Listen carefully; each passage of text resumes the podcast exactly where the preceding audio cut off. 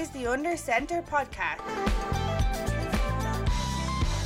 Hello and welcome to the Under Center podcast. I'm your host, Daramar, and this is our first edition of the show in 2022. We took a bit of a break uh, over Christmas, decided to try and enjoy the festivities a little bit. And, you know, to be fair, Jake, with our teams, um, I don't think we wanted to talk much football anyway. Yeah, um, as you can see, I, have hidden the Giants jersey. I'm a little bit depressed about it right now, but uh, hopefully we're on the upswing. I don't know, but uh, I thought I thought you would be wearing the jersey today after the news from last night. No, I'm gonna have to wait till we at least win a game or five games or something before I start successfully uh, or being happy about the Giants again. of course, I am joined by my trusty host, Jake Woolhead, as always. And um, we are looking ahead to Super Wild Card Weekend. And we are delighted to be joined in our first half of the show today by Sam Farley, who's an NFL writer over in England. I was going to say America because we're always so used to saying it. Sorry. Uh, Sam, it's great to have you on. How are you? Yeah, I'm really good. Thanks. I'm excited for the weekend and and all the kind of excitement that the playoffs bring. Yeah. Oh, should uh should ask from the outset as well. Then, who would uh who would your team be? Are you sort of looking forward to these games, or are you just already sort of checked out with your team?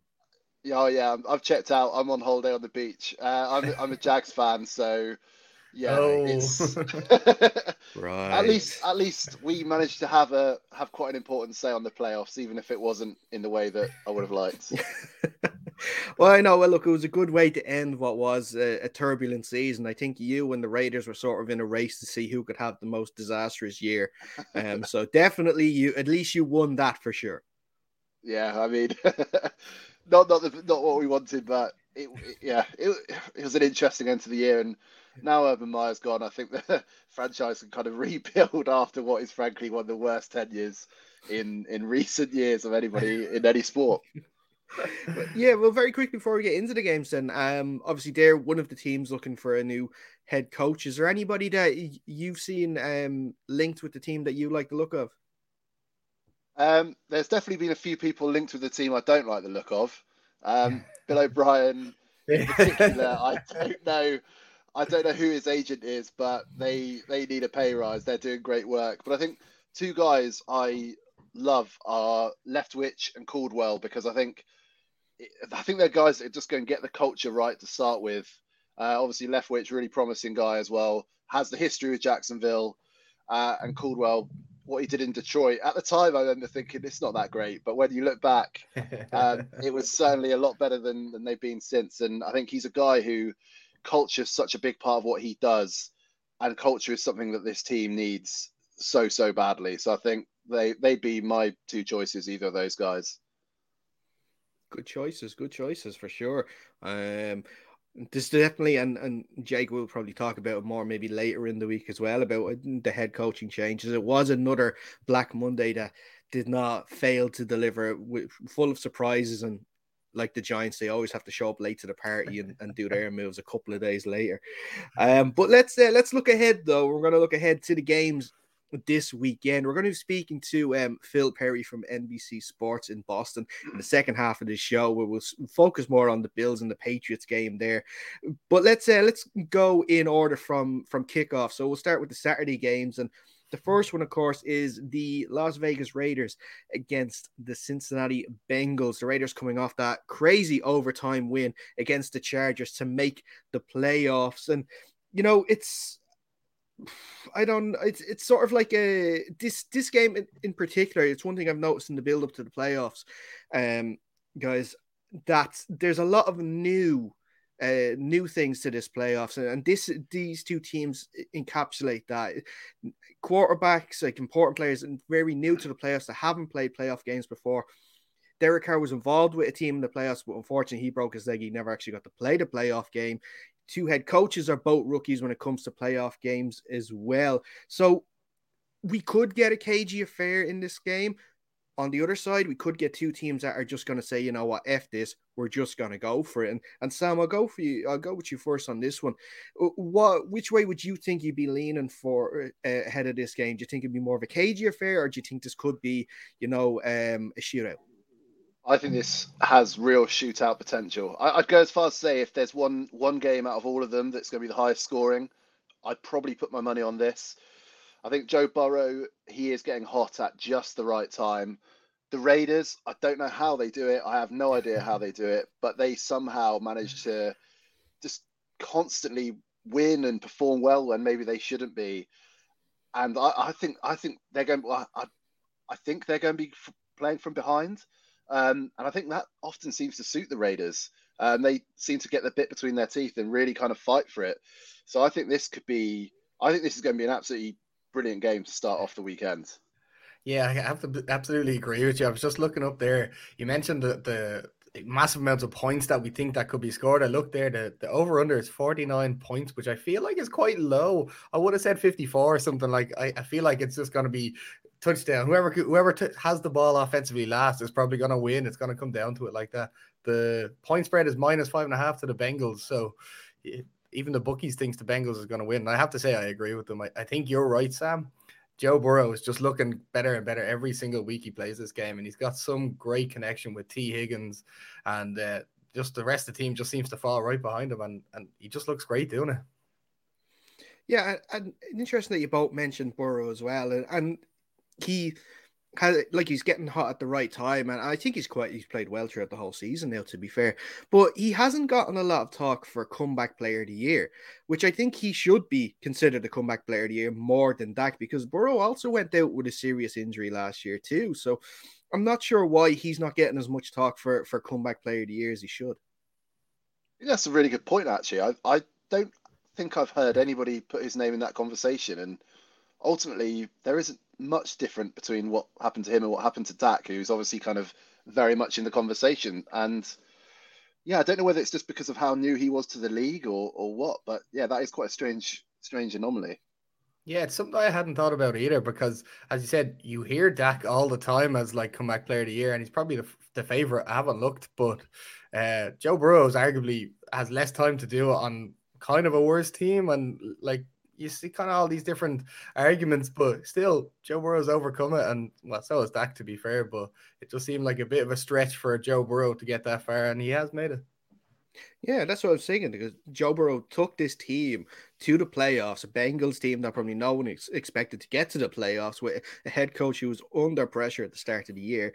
Where you look at Dak, and, and Dak is on a Cowboys team, which you do expect to go to the playoffs. You know, I know we like to give you know, shit to the NFC East, you know, it's not what calling it one of the worst divisions, but the best division in all of football. It's definitely probably the most entertaining, it's most talked about, maybe not for the good reasons, all right. But you know, uh, that's it was just something when I was doing research for this that I thought was why isn't he getting enough enough talk for this? On the Raiders side of things, though, you know, interim coach Rick um, Bisaccia has done a really, really good job. You know, he steadied the ship after the, the Jon Gruden emails and obviously subsequent resignation came out. If he was to win this game, do you think that that is the the job for him now, um, or do you think he's already he should already deserve the job after just making it to the playoffs with the Raiders? I'll start with you, Jake, on this one. The way I think about it is when you get named an interim coach, you really are just an interim coach. I don't know when the last time an interim coach took over as the head coach full time, but I just don't you don't see it often. And I just feel like unless he wins the Super Bowl, he probably is going to get replaced by somebody. But on the other side of it, the Raiders are starting on a back foot because by the time they get to be interviewing head coach candidates, if that's what they want to do, they're going to be left with whoever hasn't hired one at that stage. I think it's something they really need to consider actually, because he has at least steadied the ship, if not potentially improved it. You could say. Um, he's he's just done so well there, and I mean, it seems like every every week there's there's something new going wrong in um, Las Vegas, and the way they've reached the the playoffs is, in my mind, and I, I don't think they're necessarily even the best team, kind of talent wise. I I think it's arguably the most impressive of all of the performances by any team to get to the playoffs.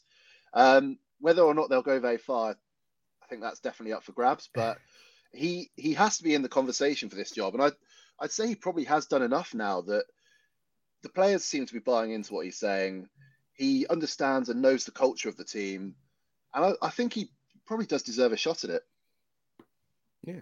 Um, I, I want to hear who you think the key players are going to be heading into this game. For me now, I was looking at, at Darren Waller in this. Um, he missed five games um, with uh, an ankle issue. He came back there in the Raiders game at the weekend. He he didn't register a catch to, uh, looking at actually his stats for this year, he had a really bright opening to the season, but he sort of tailed off a bit. Maybe that ankle issue was sort of bugging him a little bit before he started missing games. But you know, he is going to sort of be integral to to this Raiders team if they want to beat um, the Bengals um, and to move on in the playoffs. But, but Sam, is there any other players you're looking out for this? Yeah, I think it's obvious that the quarterbacks are obviously kind of key, and that receiving corps of, of the Bengals is absolutely phenomenal. But for me, I think Yannick Ngakoue of the Raiders is is going to be key because in my in my eyes, this is Joe Burrow's game to kind of really show out or ultimately lose. And I don't overly think that offensive line in front of him is brilliant. And if Yannick Ngakoue can kind of have a real day on the edge and cause a lot of problems, I think he could he could really really damage Cincinnati. I think he's got I'm having a look now, 10 sacks on the season, by far and away clear of everybody on the Raiders. And I think he's he's the danger man. If he if he doesn't perform well, I don't think they really stand a chance of winning this game.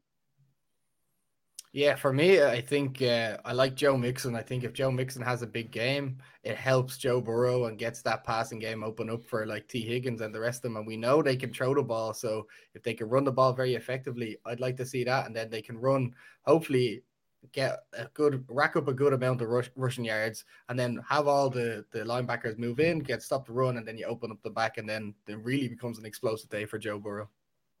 Yeah, definitely for sure, and especially in the first playoff game where there will be nerves there, you definitely want your running game to help ease the pressure on you a little bit for sure, Jake. And, and Sam with with saying in Ngakoue is interesting because all the all the headlines at the moment obviously go to to Maxx Crosby, and you know I think he's only registered six sacks this year, but the amount of pressures that he gets on, so it's allowing Ngakoue to sort of you know have those one on one matchups to be his his lineman and and to um, sort of get the sacks uh, in there while obviously all the attention is on is on Crosby.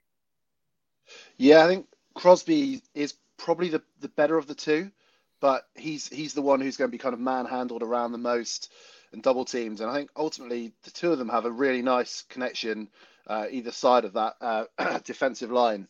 And realistically, I think this this Raiders defense is one that we've not talked about as being brilliant all season. And statistically, they aren't in that kind of upper echelon, but they're consistently really performing at probably slightly above their talent levels, I'd say, uh, which I think is potentially a really good coaching job um, there. But they're they're sneakily good, and I think they could actually cause quite a lot of problems for the Bengals. And uh, finally, uh, predictions for this one. Who who do you think is going to move on? For me, Bengals. I'm quite confident. I think they'll cover the spread as well.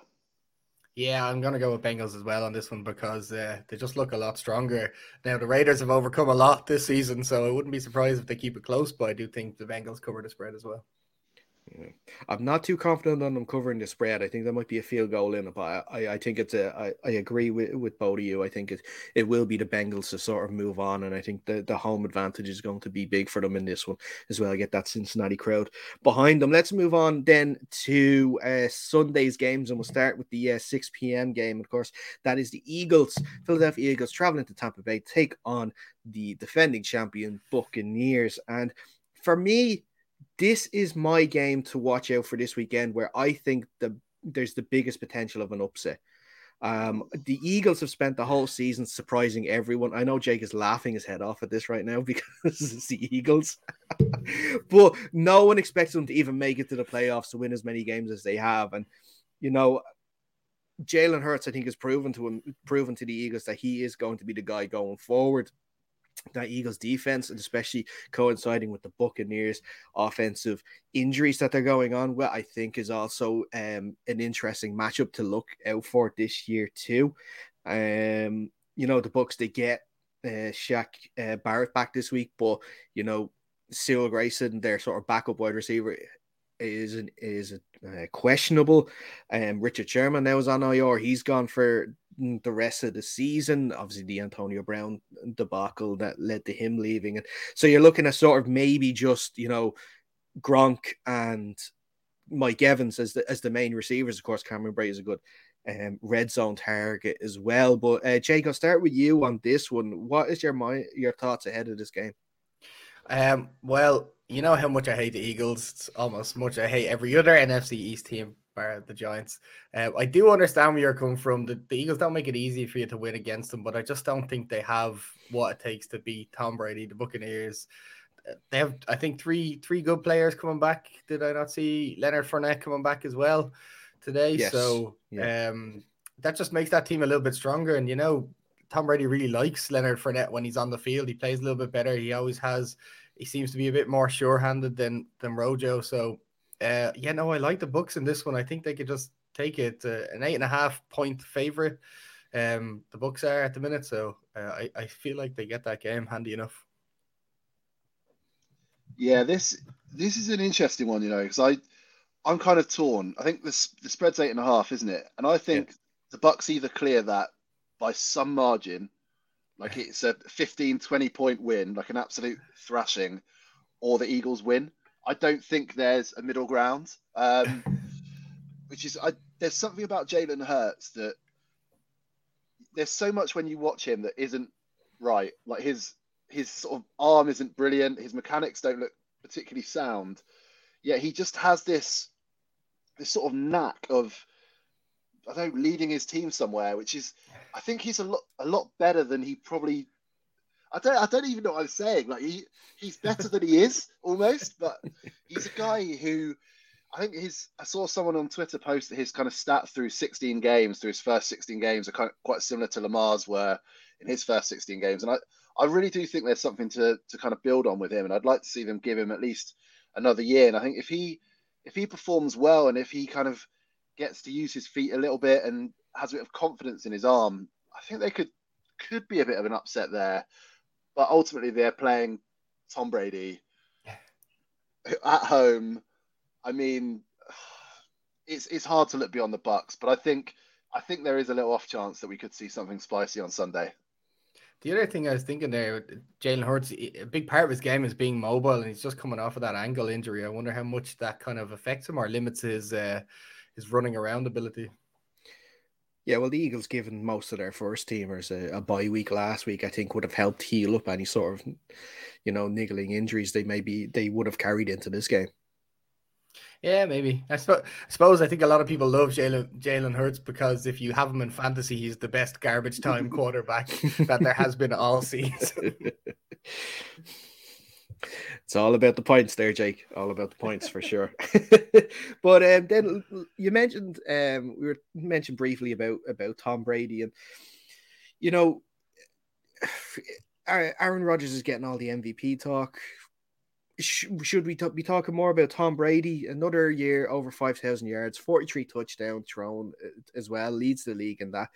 You know, I think I believe, and, and, Jake, we had a show a couple of weeks, uh, a couple of months ago, maybe at this stage, where we talked about who should be your, you know, mid-season MVP, and I, I said Tom Brady. I'm still sticking with that. He still should be MVP. Um, yeah, I can see uh, see why, but the amount that Aaron Rodgers has improved over the season, so since the second half, has just really exploded, and he just seems to have gotten back into a groove. And when you get hot at the end of the season, that really puts you in the front runner for that MVP race. Yeah, i am I'm, I'm not the biggest Aaron Rodgers fan, um, and that's long before this season. I, there's something about him that really grates on me.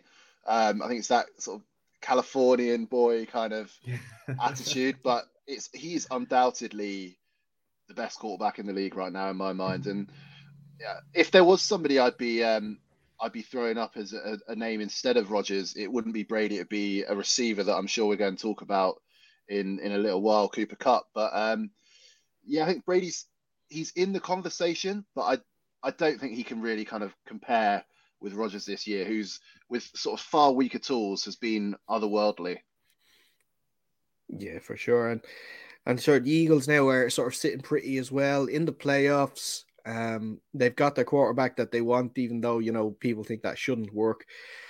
They send Carson Wentz to the Colts and they get a first round pick back for him, and the Colts don't even make the playoffs. I think it's the best case scenario the Eagles could have hoped for.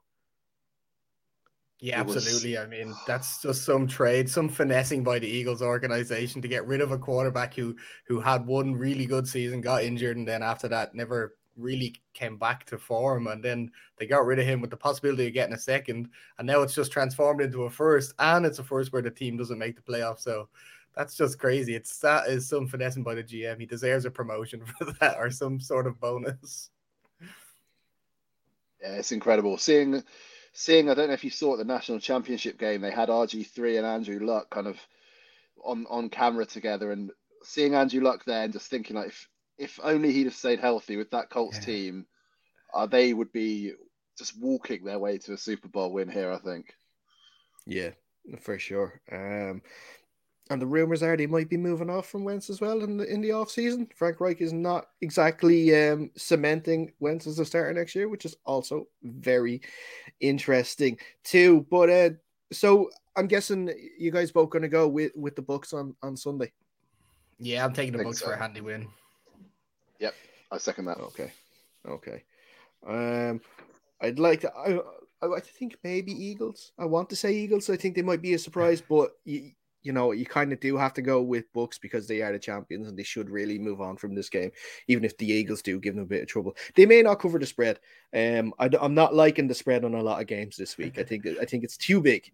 Um, so I think if you want to get some, uh, if you want to get it uh, that way, I think you might be in with a chance to win a bit of money. But let's move on to the uh, nine o'clock game, and that is, of course, the 49ers against the Cowboys in AT&T Stadium. Jerry World Jake, another NFC. Two NFC East teams I have to watch this weekend, and not one of them is the Giants. Absolutely disgusting. Uh, this is probably the most, I'd say, the most even matchup. I'd like to say of the whole of all the weekends games. Um, um well, you could argue maybe the Rams and the Cardinals as well, but you know, at the 49ers, of course, they showed real fight to come back from 17 0 down against the Rams on Sunday um, to win that game in overtime, to make the playoffs. You know, of course, given Sean McVay his McVay, I should say, his first loss as a coach when he's leading at halftime. Um, so that that's uh, that's something for them to to put on the trophy mantle if they don't win the Super Bowl this year, at least. Um, Zeke has struggled a little bit this year as well. Again, um, I think maybe we can sort of close the book on Zeke being an elite running back. I think that's done now. I think he is just a part of the team. He's not the team anymore. Um, but the interesting side in the 49ers, um, the emergence of Jauan Jennings in the last couple of weeks to be another outlet for Jimmy and sometimes Deebo as well, because he does everything at this stage. Um, as a receiver, um, is going to cause um this Cowboy secondary another uh, few problems. Um, and uh, I will see. And of course, Deebo Samuel, um, probably the uh, MVP for the second half of this season.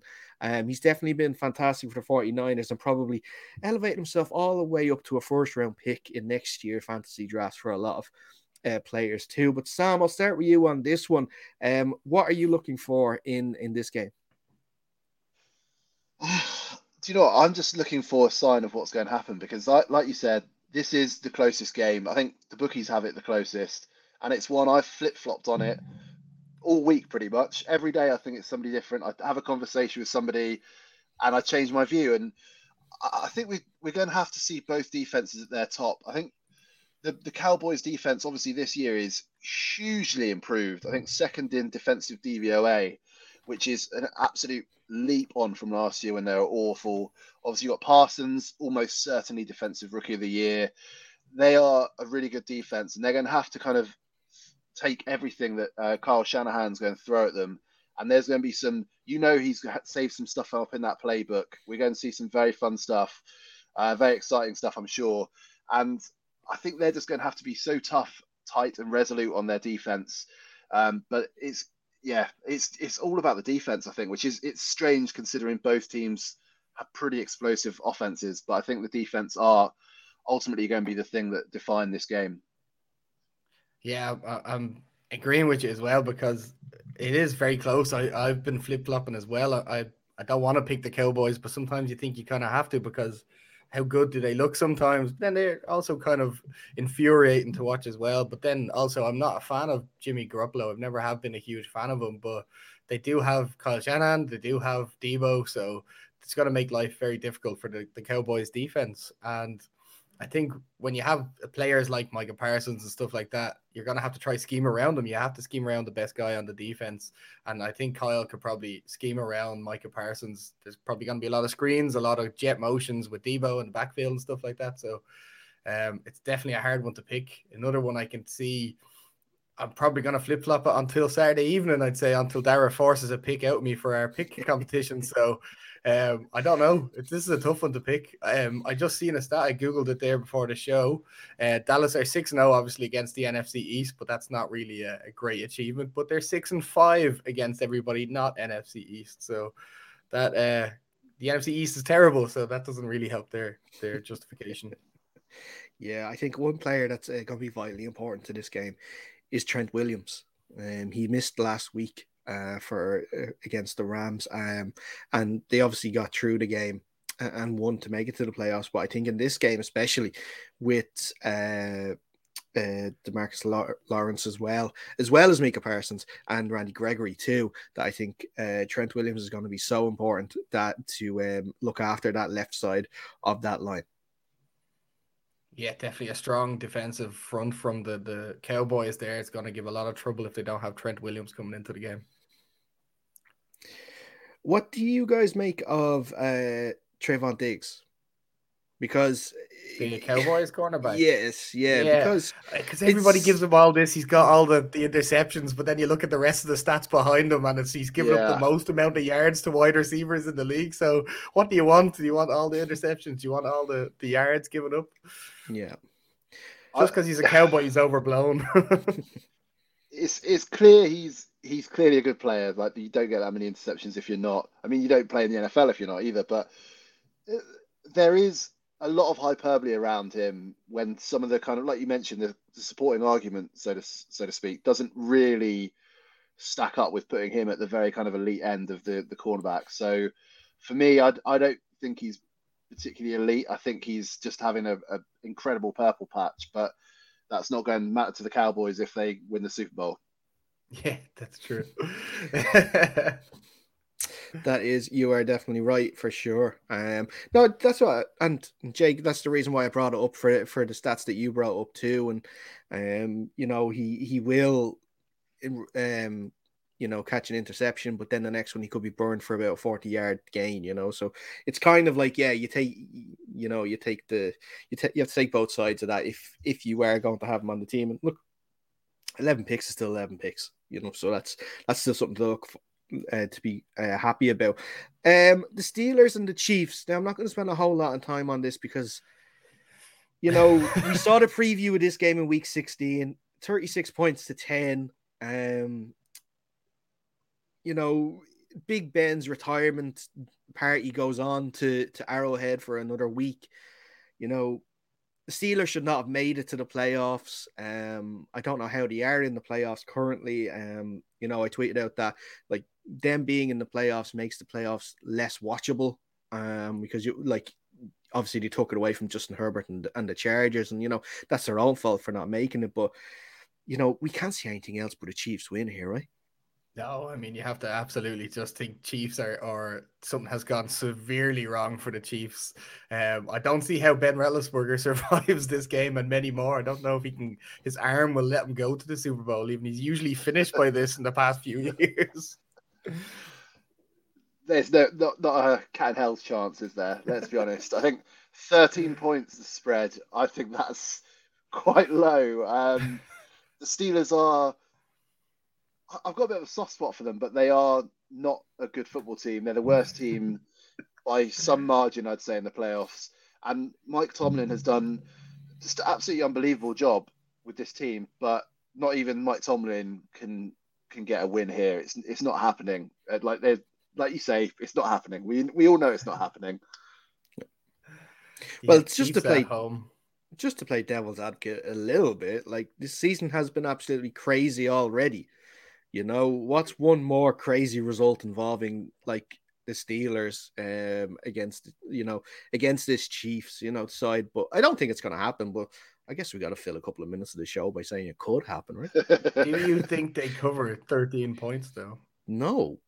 The Chiefs or the Yeah. Steelers? Uh, Oh, no, Chiefs- the, Chiefs, Chiefs the. Chiefs definitely cover. Yeah. Yeah, okay, that's all right. I thought you were saying the Steelers are coming up here. no, no way, no way. Like the thing is, if they can score more than the, the ten points that they did in, in week sixteen, I'll be surprised.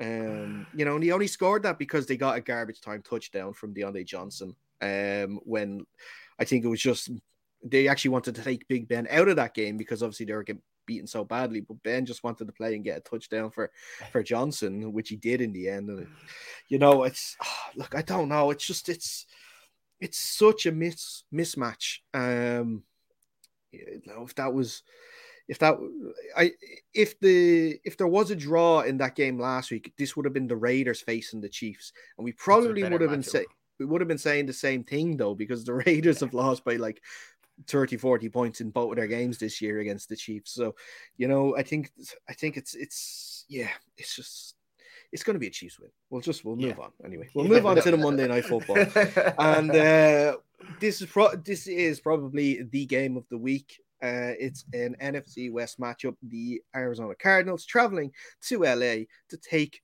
on the Rams. One and one so far this year. Interestingly, the Cardinals won uh, 37 points to 20 in SoFi in week four as part of their seven game winning run. But the Cardinals have been sort of hard to figure out this year like I said, they started the season with seven and seven and zero, but only won four of the next ten after that. And in in those six losses, they included the Panthers, the Lions, the Colts, and the Seahawks in that time. But also, one of their four wins was traveling to Dallas to beat the Cowboys. So I don't know which way to to, to Yeah. sort of. You know, take this Cardinals team, um, and and Sam, I'll start with you on this one. Like, it, it's very reminiscent of their season last year where they started hot and then they just you know tired out and they just didn't make the playoffs this time they have made the playoffs so it's going to see if they can get that sort of you know cohesion back um to see if they can uh, get through this game Yeah, and like you say, it's it is a really tough one to call, and I've sort of flip flopped a bit on this.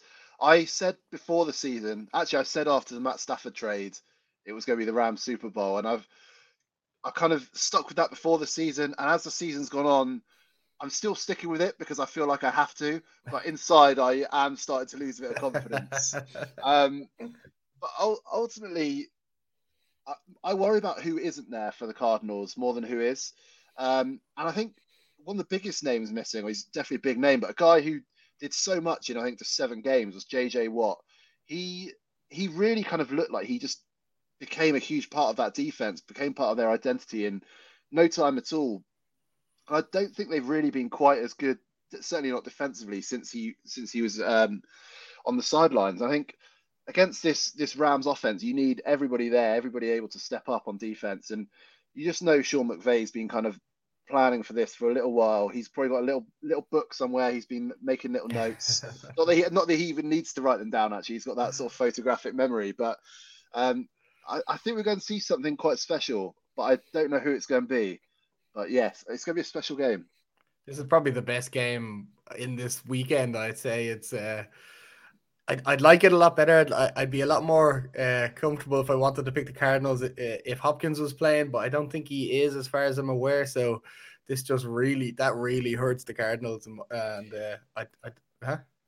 No, I was just going to say, just just watching their game, uh, uh, watching the, the game against the Seahawks on Sunday, um, it, the camera did pan to, to Hopkins a couple of times, and he's still on a set of crutches. So I, I Yeah, don't I think, think- he's going to be playing. Now, there's I a chance that. JJ could be though. Uh, There was Yeah. they were talking during the game that Oh, he is hoping he is hoping to practice this week, so there is a chance he could play. It's a tough game. It, it looks like, yeah, I'm just googling here. It looks like JJ Watt can return. There's still no word on him, but Hopkins is not available at all. So, uh, even if JJ does make the game, I still, I mean, it's four points to the Rams, and and I with, without Hopkins, I think that should be more to the Rams. I say, or against the Rams rather. Yeah, I mean, I would I would back the back the Rams. I think they've they've got the the better coach, which I think is is so key when you kind of get to these these big games. And ultimately, they just have this. I know they have lost a few games and they have been stopped, but that offense, when it's on a roll, is unstoppable. you know exactly who Stafford's going to pass the ball to, but you don't really be see anyone being able to stop it. And I think if they get that ground game going as well, I think Sony Michel has been really fantastic since he sort of overtook Darrell Henderson as being the starter there. Um, I, I, don't really think we're going to see much of Cam Akers despite him being on the sidelines and so on. But yeah, I think I think the Rams could could really be something this year. But we're going to need to see.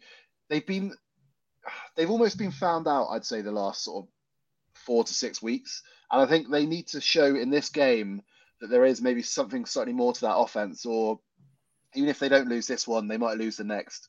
But I think it is time really for for McVay to show what this offense is all about. I think there is a streak for McVay over Kingsbury. I don't know what it is at the minute, but the amount of games that McVay has won over Kingsbury is like quite a bit. So I don't know if that helps your opinion. Yeah, well, there is a bit of a carousel now when it comes to NFC West teams. So it's um, the Rams always beat the Seahawks. The Seahawks always beat the 49ers, and the 49ers always beat the Rams. So, and then the Cardinals are sort of, you know, they beat everyone sometimes, and then they lose to everyone sometimes. You know, there's no sort of um, correlation there with that. But interesting that we've mentioned Matt Stafford a couple of times, and you know this is this is the reason why he was brought in because the Rams are wanting to obviously get that Super Bowl, and you know he has proven to be that massive step up as compared to to Jared Goff. Um, but will the move only be deemed success if Matt Stafford takes them to the Super Bowl? Um, I think it's pretty successful now with the way Matt Stafford is. He's obviously made McVay's life a lot easier. Um, and I don't think McVay really liked Goff. So um, I, would say it's a, a, success as it is now, considering what they got for trading Goff or had to pay to trade Goff away. Um, I still think it works out well for them. They, they never really used their first round picks, they didn't really care, and they're quite successful without them.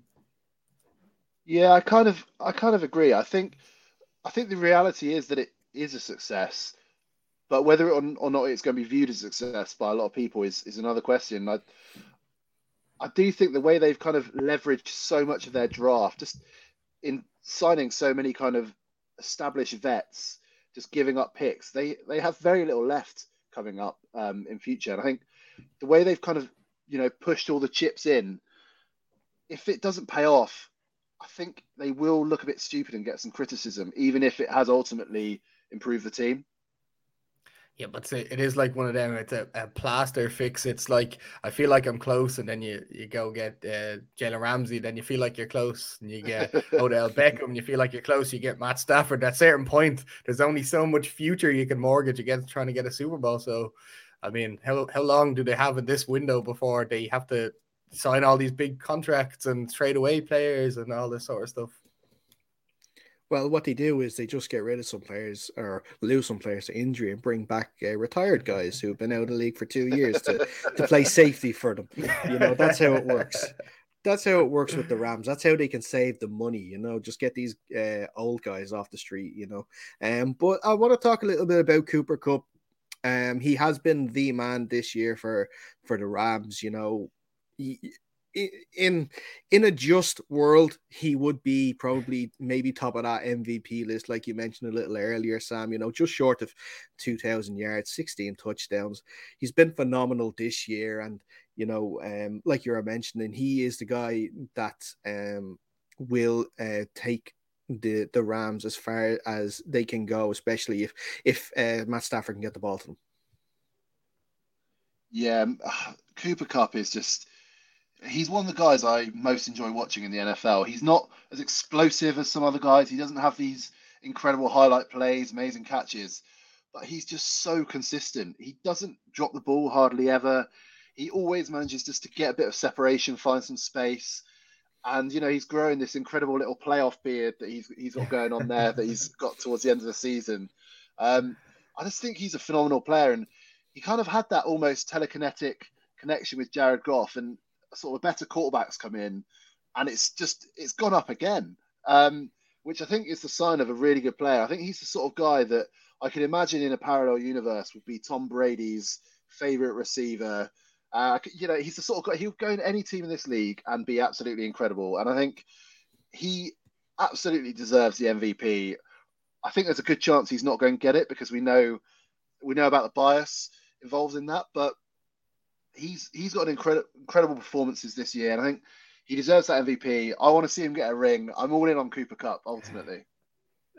Yeah, no, I like Cooper Kupp as well. He, he, seems like a real intelligent football player, which I like to see, and he's obviously extremely athletic and one of the most consistent third down receivers in the league as it stands at the minute. But it's the award for MVP just doesn't often or very rarely go to a non-quarterback or maybe an edge rusher or something like that. But it, it should separate. If you separate out quarterback MVP and everything else, he probably gets the award this year. For sure. Um, and uh, who are we going with on this game? Uh, I'll probably take the Rams. I think I'll take the Rams, but um, yeah, I, I think I'll, I'll probably take the Rams anyway. Yeah, look, I've been saying the Rams all year. I've, I can not really change now. So Rams. Yeah, I'd say Rams. If, if Hopkins was playing up against Ramsey, I, I think it could be a little different. But um, with Ramsey just having to cover, I think AJ Green, I think he'd be all right with that. So um, I think he'll move around because he might get a little bored. So yeah, I'm going to go with the Rams. But listen, Sam, it's been great having you on to uh, to preview the games. I really appreciate it. If anyone's interested, uh, where can they find some of your work? Uh, yeah, so you find me on Twitter at Farley Writes. Uh, I write kind of match reports and covers and previews, uh, and I also post a lot of stuff on Twitter. So f- follow me there. But yeah, just want to say, guys, it's been an absolute pleasure chatting to you, and uh, enjoy the rest of the season. You too, man. Cheers. No, it's been great having you on, Sam, and, and we'd love to have you on again, maybe closer to the to the Super Bowl or later in the playoffs for sure to to preview any uh, any upcoming games. That'd be fantastic. Awesome. Excellent stuff. So we're, we're going to take a quick break. When we come back, we're going to be speaking to Phil Perry of NBC Sports in Boston. And you welcome back to the second part of the Under Center podcast. We are looking ahead to Wild Card Weekend, and we're going to focus on the uh, Buffalo Bills hosting the New England Patriots uh, in the second game on Saturday night. We are delighted to be joined by friend of the show, Phil Perry from NBC Sports in Boston. Phil, it's so great to speak to you. Uh, Happy New Year.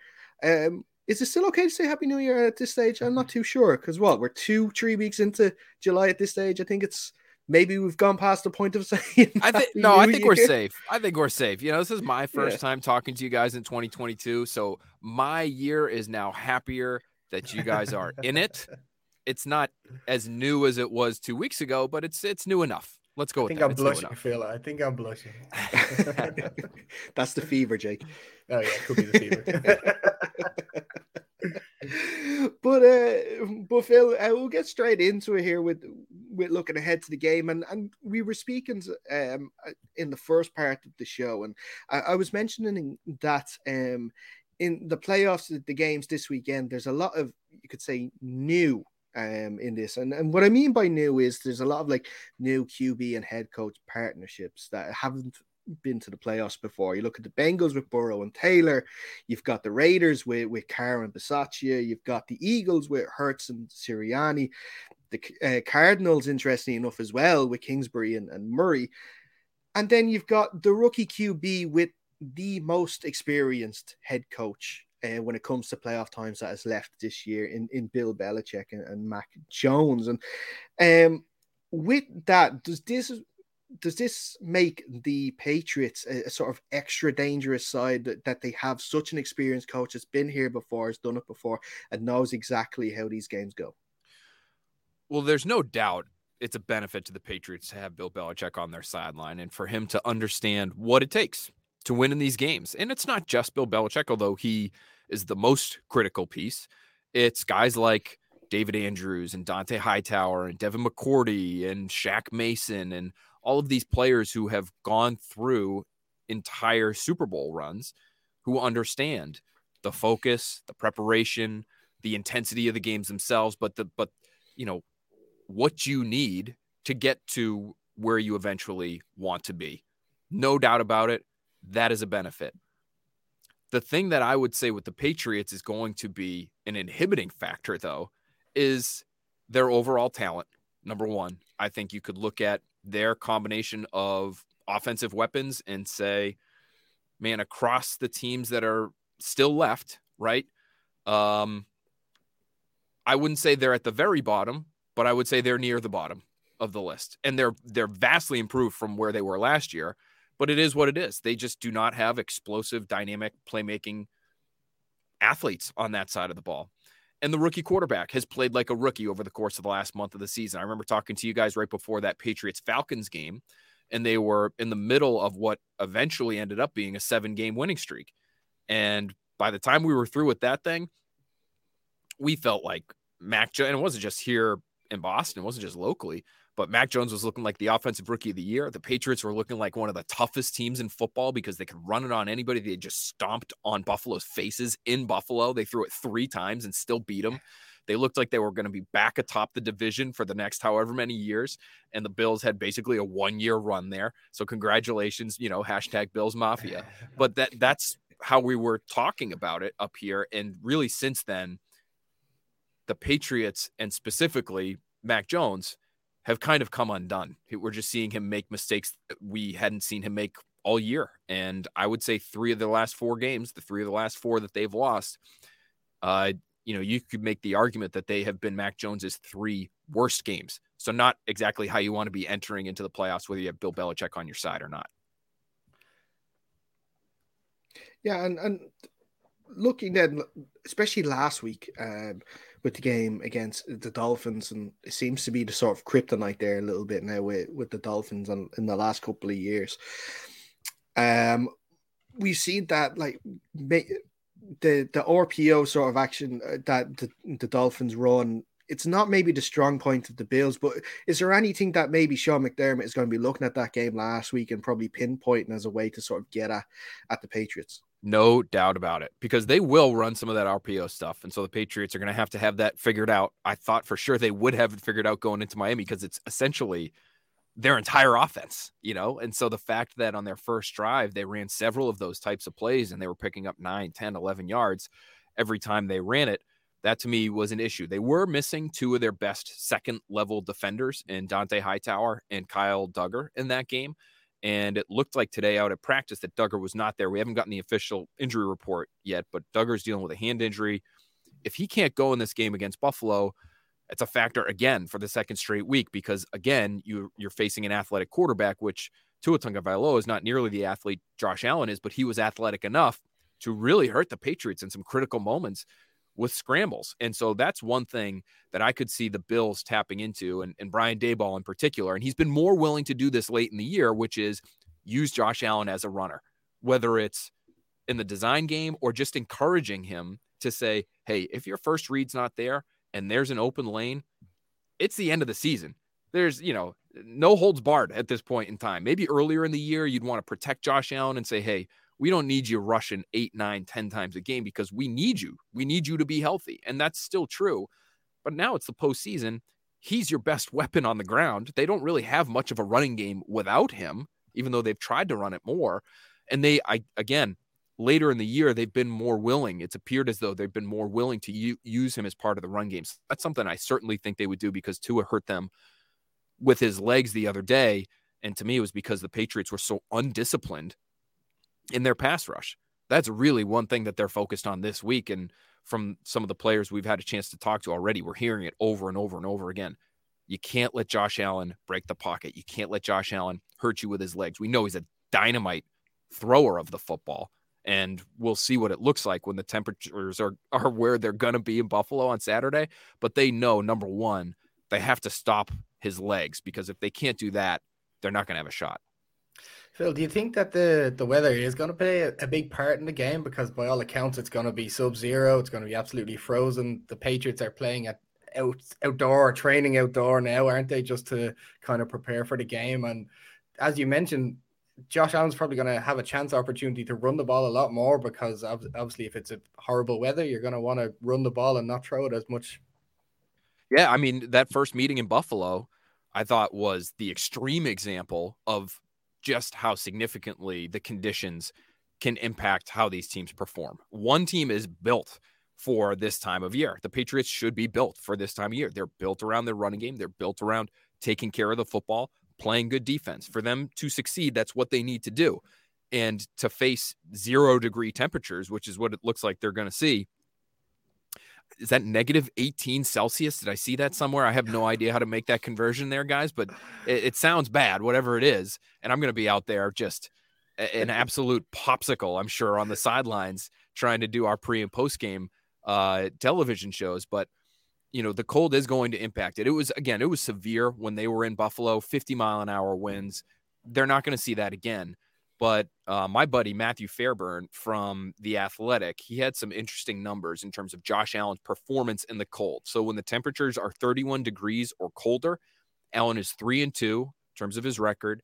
He's only completed 50.3% of his passes for 166 yards per game, six touchdowns, seven picks. So he's not the same guy generally when it's really, really cold that way. And it's going to be much colder than 31 degrees. It's, again, it's going to be zero, it looks like.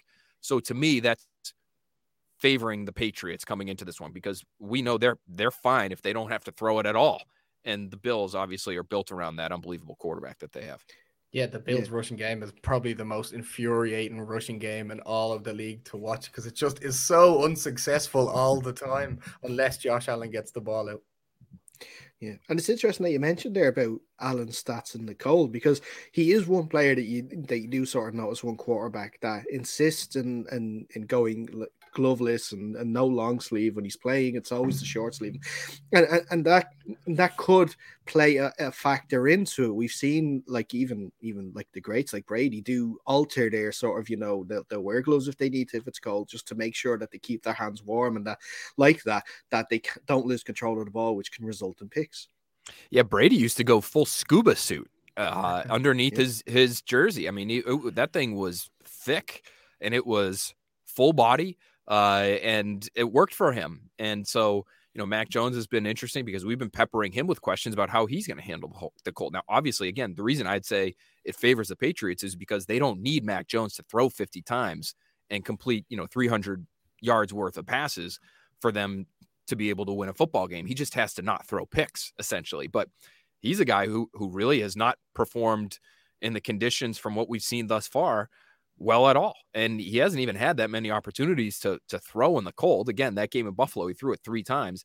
And then when Buffalo was here and when Jacksonville was here late in the season, those were really mild New England days. Those were not dead of winter New England days here at Gillette Stadium. So he's going to have one of those dead of winter games. And he's from Jacksonville, Florida. He played his college football in the SEC for Alabama, where he didn't see anything close to what he's going to see in Buffalo. So if it becomes a passing game, I really don't like the Patriots' chances. They have to make this sort of an old fashioned slop fest, ground and pound kind of game. And they have to hope, you know, it's the same thing on the other side. Because if you let Josh Allen sit back there and throw, which they did the first time around, it was almost like they put it in his hands. Hey, we don't want to get beat by your legs. He still ran for 60 some odd yards. So they didn't do a great job in that regard either.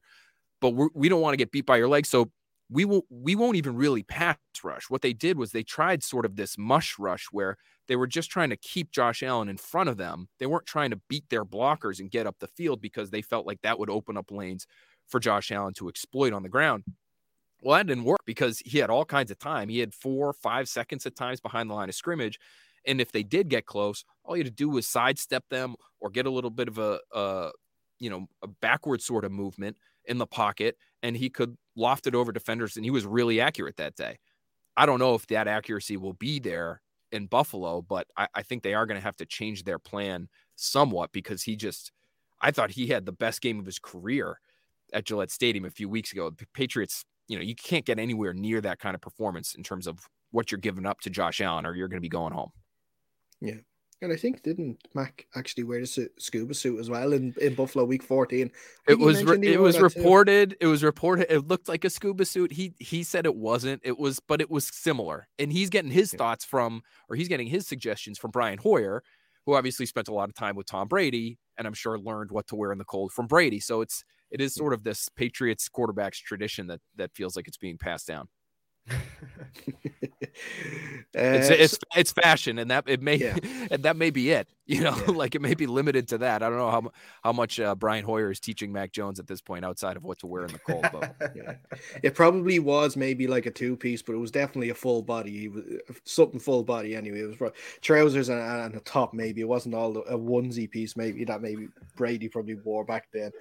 But but it, look, looking then at sort of um, you mentioned the pass rush and, and, sort of one player that has, you know, maybe defied expectation a little bit, but maybe there wasn't too much expectation because he is a rookie coming into this season. Is is Christian Barmore? He he sort of uh, he is questionable at the moment of this game. He's sort of uh, dealing with an injury, and um, what is the prognosis for for Saturday? Is he looking good for that game? And, and if not, sort of how um how big of a miss would he be if he doesn't make it? Well, first and foremost, I'm shocked he was at practice today. Now, again, we haven't gotten the official report yet. Was he limited? Was he a full participant? I would be even more shocked if he was a full participant, but he's dealing with a knee. I think he's probably going to come down as a limited participant, but even that is surprising to me because when he left that game in Miami, I mean, he had trouble just standing up. He had to be carted off. He had a hard time getting back to the locker room. So for him to, for him to go to that, from that, I should say, to practicing, even if it's in a limited capacity, capacity, that to me is surprising. In terms of his play, he has been a game changer for them, even as a rookie.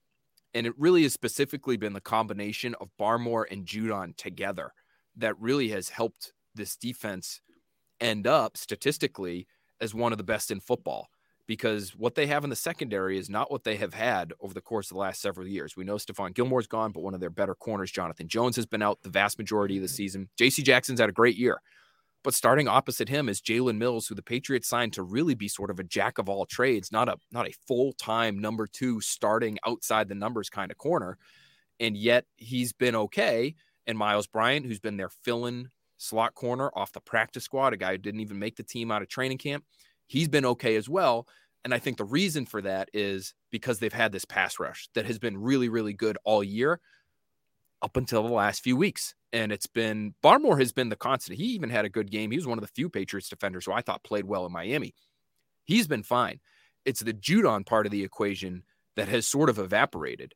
And that to me has to be a major concern for the Patriots because, again, the formula for them to win, guys, to beat good teams at least, is very easy. Don't turn it over, play amazingly on defense.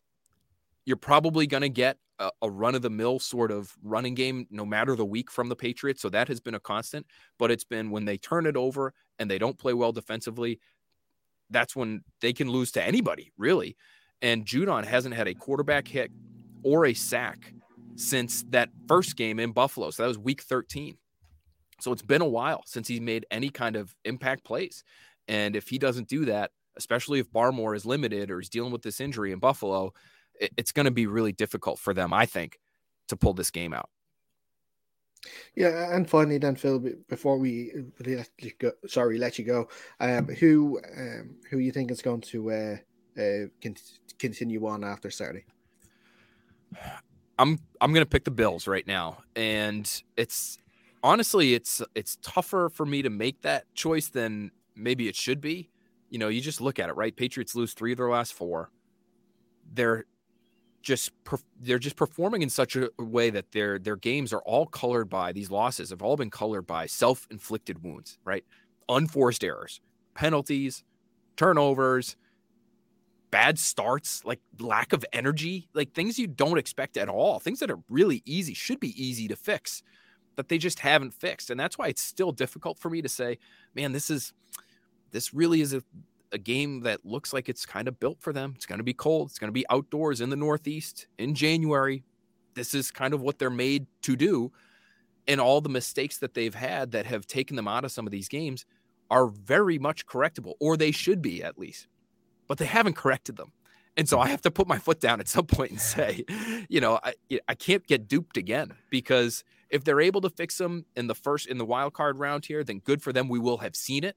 We will have seen them beat a good team on the road in a tough environment, but they just haven't done that this year consistently enough. I mean, you look at their best wins. It's that game in Buffalo, which a total outlier game in terms of how it played out, that win. And at Los Angeles against the Chargers, and they ended up not being a playoff team. So, you know, if they win this game on Saturday, they will have done something that we really haven't seen from them this year. So that's why I'm going to be picking the Bills. It's going to be a low scoring game, I think. I think it'll probably be somewhere in the range of like 20 to 17 Bills. That, that'll probably be what my final pick will end up being. Yeah, it kind of seems like a, a field position type game. Um, close, both teams kind of trying to minimize mistakes, but I still can't really pick the Patriots in this one. I think I'll probably gonna have to pick the Bills as well. It's just weird because, right, when we think of Bill Belichick coach teams, you think that they are going to be the team, you know, whether or not they have enough talent to win, that's one thing but they're not going to give you the game. They're not going to lose the game. They're going to force you to win it. And that it's just not who they've been late in this year against good teams. Indianapolis at Indy, Buffalo at home, Miami at the end of the year. It's been the same story. So until they change their ways, it, it's hard to pick them right now. Yeah. And look, it, it cannot be lost that, that this is still uh, should be seen as a successful season in, for for Patriots fans and and for the team too. Especially like it is Mac Jones' first year. You know, it is still a sort of a rebuild. I know they, they spent a lot of money in in free agency, and it looks like it was good money too. And like, there's a few questionable ones. Ones now. I see. I say Jonnu Smith is probably the the most disappointing free agent acquisition that they've had so far. He just hasn't been able to, you know, get involved as much as uh, who was a Hunter Henry was the other tight end that they that they acquired as well. But like, right. they're getting performances out of Kendrick Bourne and you know bringing Kyle Van Noy back as well, and you know so it's still it's still a great platform to, to go forward with next year if it is the case that that it doesn't work out on Saturday. No doubt. I mean, big picture, right? Number one, it looks like you found a quarterback, right? So that that is a major box checked moving forward. You don't really have to worry about that. Obviously, this offseason, who knows, two or three off seasons down the road, if it looks like he's Kirk Cousins, you know, maybe you decide at some point at the end of his rookie deal that it's time to start looking for another guy. So that to me is the big picture why you would look at this and say good season. The reason it it it is disappointing I think for a lot of Patriots fans is because you were in such prime position, you know, going into that game in Indy. You were the you were the number 1 seed in the conference and you lost three of your last four to two pretty good teams and one mediocre team. And you did it in such a way that it indicated to all of us that maybe that seven game win streak that they had wasn't as great an example of who they truly are as as what we saw in the last month of the season. At least those are the questions that are being asked here now. And I think they're fair. Again, I, I really do. You know, so I would get it if people were disappointed by how it finished. Big picture, yes, you got the quarterback, but you did spend a lot of money. They were they were really built. They were really built to contend this year, not just be competitive, but to to really contend. And it's asking a lot, but that's what they were hoping for. And if they go one and done, it's hard to say they truly contended. That's not real contention to me. Uh, they were competitive. They were much better than last year. It was improvement. But I think if they lose this game on Saturday, you'll have a lot of disappointed folks in, in the greater Boston area and the six state New England region. Let's not forget about the rest of those New England states. Excellent stuff, Phil. It's it's uh, a pleasure as always to have you on the show. It's always great to speak um, about the Patriots. You make, um, I'm sure you make our listeners maybe hate them a little bit less, or maybe a little bit more. Because if you hate them, if you make them hate a little bit more, you're probably doing your job right. I hope so. Yeah, I hope there's a little bit of both out there. But I always love talking to you guys. I appreciate you uh, giving me a shout to to join you. It's always fun and this this next week will be great. This is a great time of year, regardless of of which team you're rooting for and you know whether you've got a team that's still playing or not and just happen to mention that given the two guys i'm talking to right now it is still a lot of fun right? I mean it's a lot of football. It's all you know essentially prime time. They're great matchups. You can sit down on the couch and just kind of let it kind of bat you kind of bask in it yourself. Just kind of sink into your couch don't move for a while and just watch a bunch of football. It's nice yeah, don't worry, don't worry, Phil. You'll be joining us on the beach very soon. very soon. I'll bring uh, I'll bring my golf clubs. Excellent stuff.